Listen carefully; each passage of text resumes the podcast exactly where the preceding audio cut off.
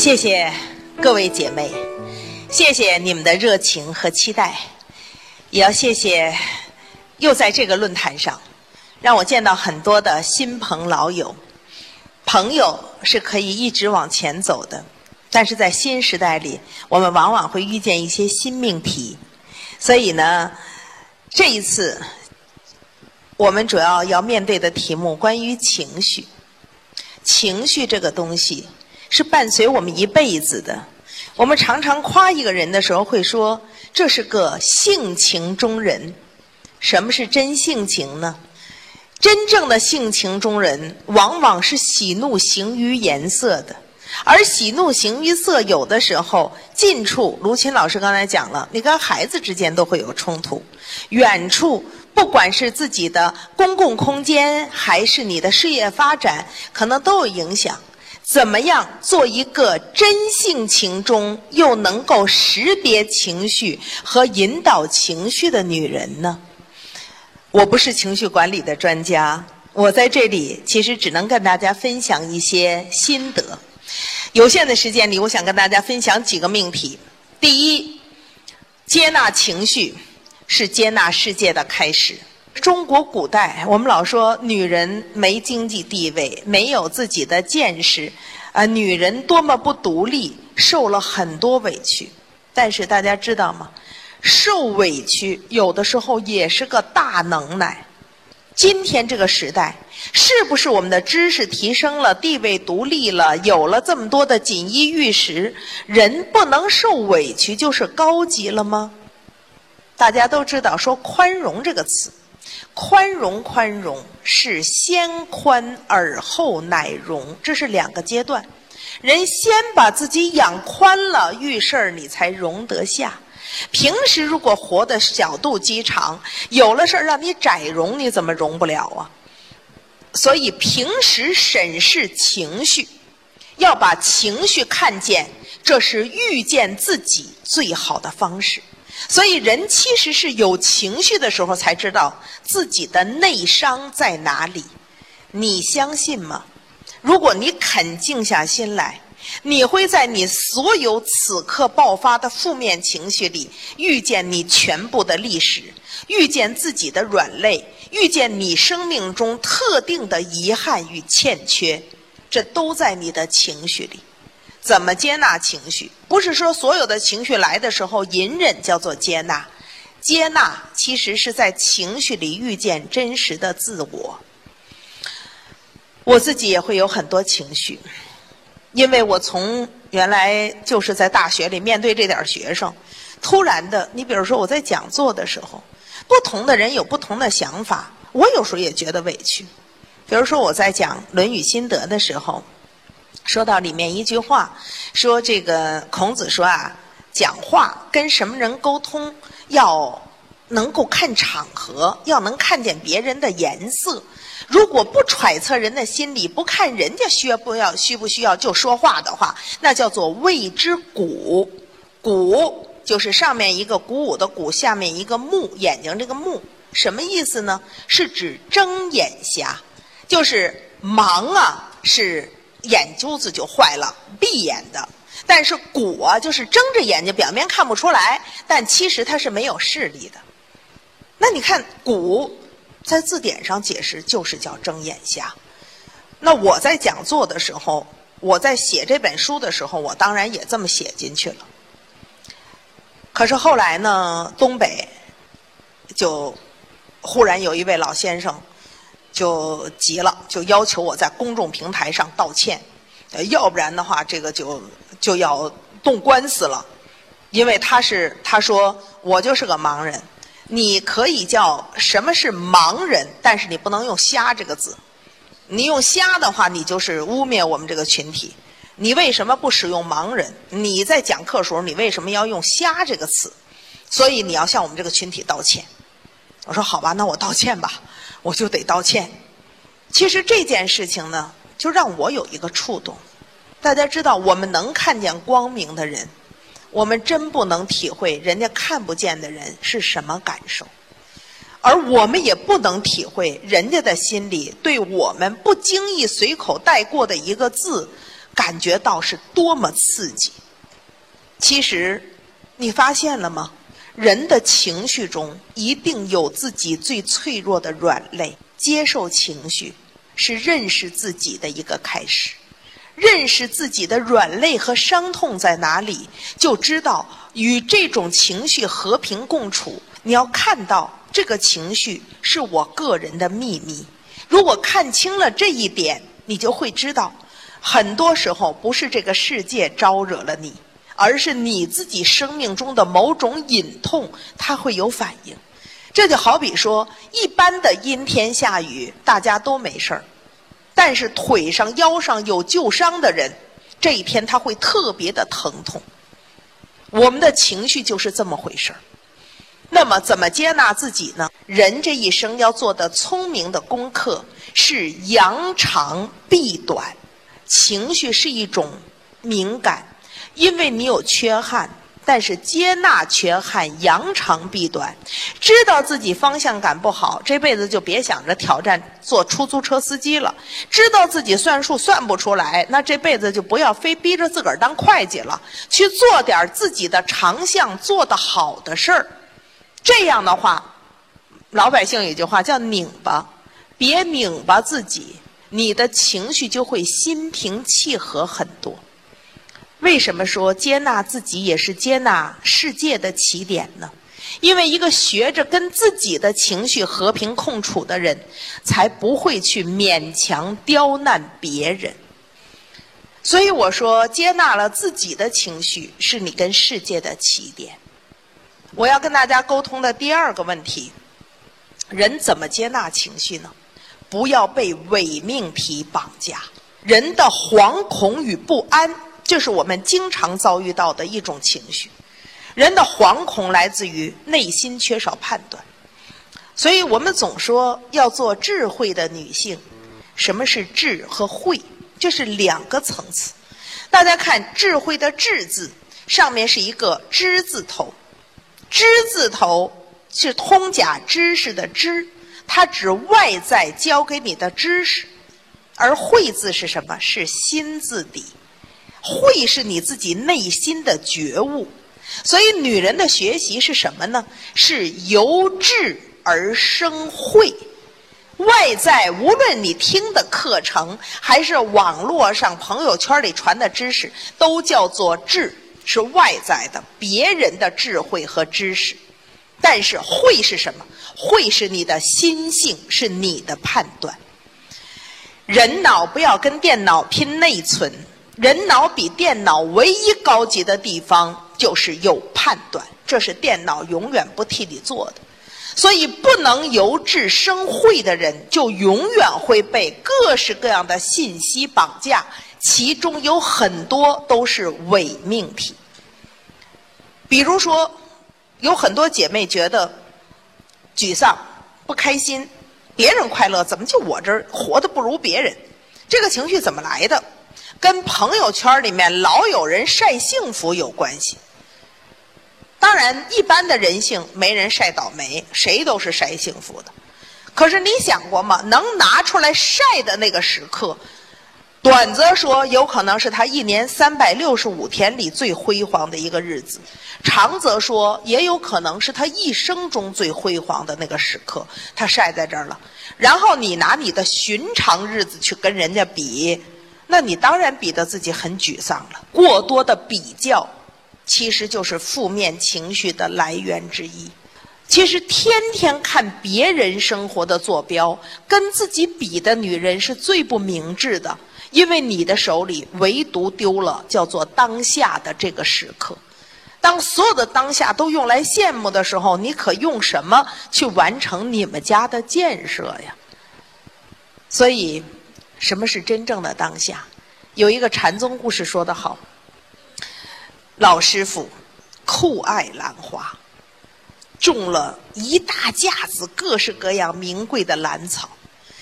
出去游方讲学的时候，就告诉他的小沙弥说：“给我看好兰花，千万给我养好了。”小和尚也很认真，每天浇水，等等等。终于师傅要回来这天，小和尚特别高兴，挑着水，最后。毛手毛脚一抡这个扁担，咵，水桶掠到了这个花架子上，一下把整个架子给扫倒了。小和尚一看兰草娇嫩，磕在地下就活不成了，一架子全碎了，那心里吓坏了，就出山门跪在那儿等师傅。远远的师傅回来了，迎上说：“怎么跪这儿啊？”小和尚说：“我犯大错了，我把你所有的兰花都给打坏了。”师傅说：“哦，打了呀，打了打了吧。”这个小和尚忐忑不安的又去问师傅说：“师傅啊，你看你一天都没把火发出来，你那么喜欢兰花，我都给你打了，你是真不生气吗？”这个时候，师傅说了一句话。他说：“我种兰花本来也不是为生气的。”我们想想这句话，这是很高级的一句话。我们姐妹们的沮丧来自于什么呢？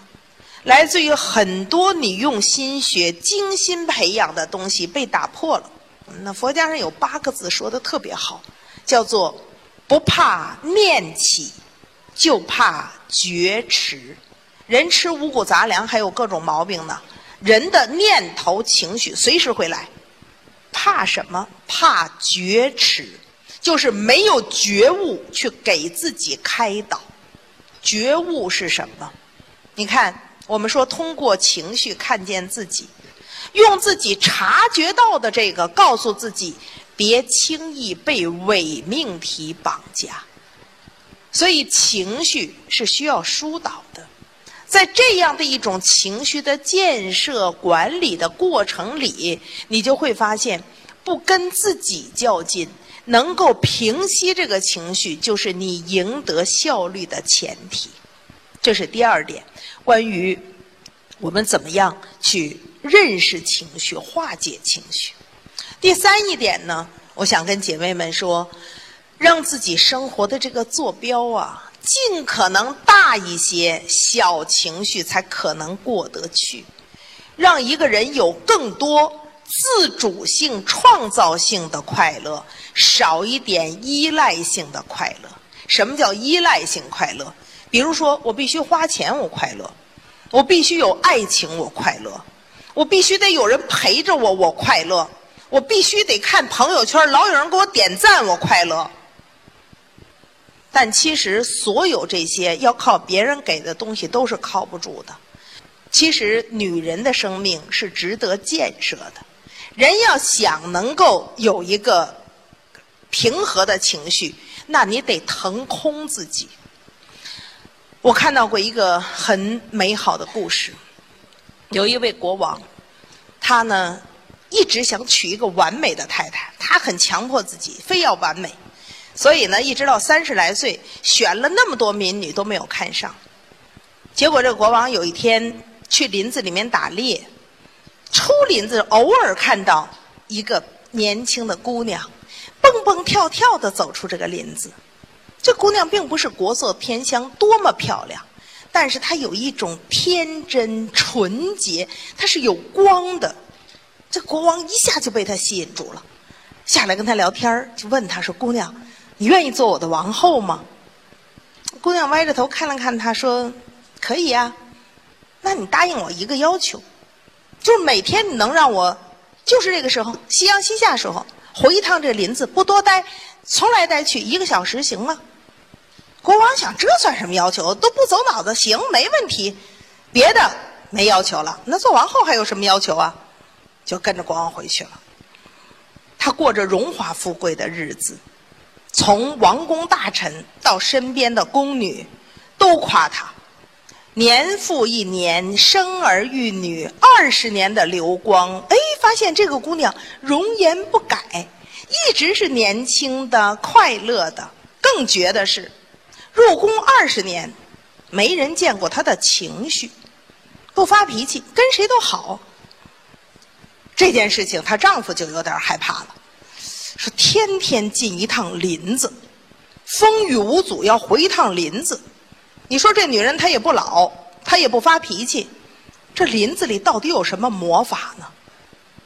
后来他就终于有一天按不住好奇心，跟踪了他的妻子。他发现他太太走进林子，然后四周看看这儿，看看那儿，到了河流旁边，有大石头，草地上鲜花扎地，哎，很满意，停在那儿了，把自己头上的王冠摘下来放在了旁边，高跟鞋也摆在那儿，脱下了自己华美的长袍。这时候国王就睁大眼睛看什么神仙要出现了，结果发现也没有神仙。这个美丽的皇后就在一件一件脱自己的衣服，直到脱得宛如赤子婴儿，天真烂漫的在那个草地上斜靠下来，用手撩撩水，然后逗逗小鸟，拨弄拨弄野花，一个人哼着小曲儿，看看这儿，玩玩那儿。蹦蹦跳跳的玩到这将近一小时，自己又把衣服一件一件穿回来，带回他的桂冠，拎着高跟鞋蹦蹦跳跳跑出来。他跑出那一瞬间，国王一眼就看见了当年他看的那个小姑娘。原来这么多年林子里没有神仙，他只不过是让自己腾空这一个小时。那么，二十四小时里拿一个小时。让自己卸掉一切外在的名分、角色、光荣、负担，心中的隐忧，所有这一切都卸掉。其实卸掉的时候，人就回到了自己这样的一种腾空、安静、行走，去有点爱好，都是你可以给自己的承诺，而不一定依靠别人。行走是多么有意思的事情！我就在几天前刚刚从古巴回来。比如到古巴，我说这是一个绝对雄性的国度，因为什么呢？他们最大的享受是三样东西搁一起：抽着雪茄烟，喝着酷烈的朗姆酒，然后旁边还要放一杯绝不可以加糖加奶、苦到绝望的苦咖啡。你会准确的触摸到。一些伟大的、永恒的灵魂。可是，如果你把雪茄烟和朗姆酒都放一放，你只是一杯一杯的去品味，不加奶、不加糖，那种至纯至深的苦咖啡，你就会渐渐走进切格瓦拉圣徒一样的理性和他的信念坚持。你想想，一个阿根廷尊贵的医生，放弃自己的家、自己的国，放弃自己阶级的利益，以整个拉丁美洲的独立解放作为毕生使命，在墨西哥遇到流放中的卡斯特罗，跟他两个人带了八十二名游击队员回到古巴。然后从五二年到五九年期间，解放了整个古巴，让它成为独立国家。切格瓦拉在古巴享受的那个尊敬程度，甚至高于卡斯特罗。所以，当独立的国家，切格瓦拉做到了古巴的工业部长，做到了银行总长，在这里有了三个可爱的女儿，两个活泼的儿子以后，他放下一切。只身一人去刚果，领导非洲革命，大家想想就知道是什么状况。但是他是个圣徒，他为的是信念，他还是要去。他从刚果又再到玻利维亚，想一想，他最后在玻利维亚被出卖、被美军抓住的时候，他枪毙的时候是一九六五年，比他大一岁的卡斯特罗现在还健在，切格瓦拉是不到四十岁时候牺牲的。所以美军知道抓住的是格瓦拉，那夜长梦多，马上就得枪毙。所以派来行刑的这个士兵看着他，就看着他那个红星贝雷帽下那么从容典雅的眼睛，这个士兵就哆嗦了，就怎么都拿不起枪来，到最后就弃枪而逃了。那说换人吧，又换了一士兵，这士兵看着格瓦拉还端不起枪来。格瓦拉的力量有多平静呢？格瓦拉就笑着跟这个换上来的士兵聊天他跟他说：“勇敢些，你是个军人呐，开枪吧。”所以他是面向枪口，我们看他牺牲就义以后的照片是死不瞑目，他鼓励这个刽子手开枪的，而开枪杀死他这个士兵后来保留了他的日记，并且把这个日记交给了古巴政府。其实那个苦咖啡，你真的会知道圣徒的灵魂是什么样的质地。这种触摸，姐妹们，是咱们在家里面看电视、读书。听音乐，你都不可能体会到的。一个人的行遍千山，有时候是用你的身体，用你的细胞，用你的嗅觉，用你舌尖的味道，去记住某一种坐标系，某一种体验。人在行走中遇见自己，遇见别人的坐标。当你理解了不同人办事方式的时候，再回来。你就没有那么大的情绪了，你就不再觉得说这一切怎么会让你觉得人人在跟你作对呢？当你这样以为的时候，是我们所看见的坐标还太少。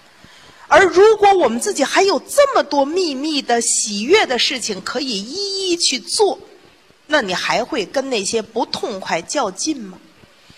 今生的时光是有限的。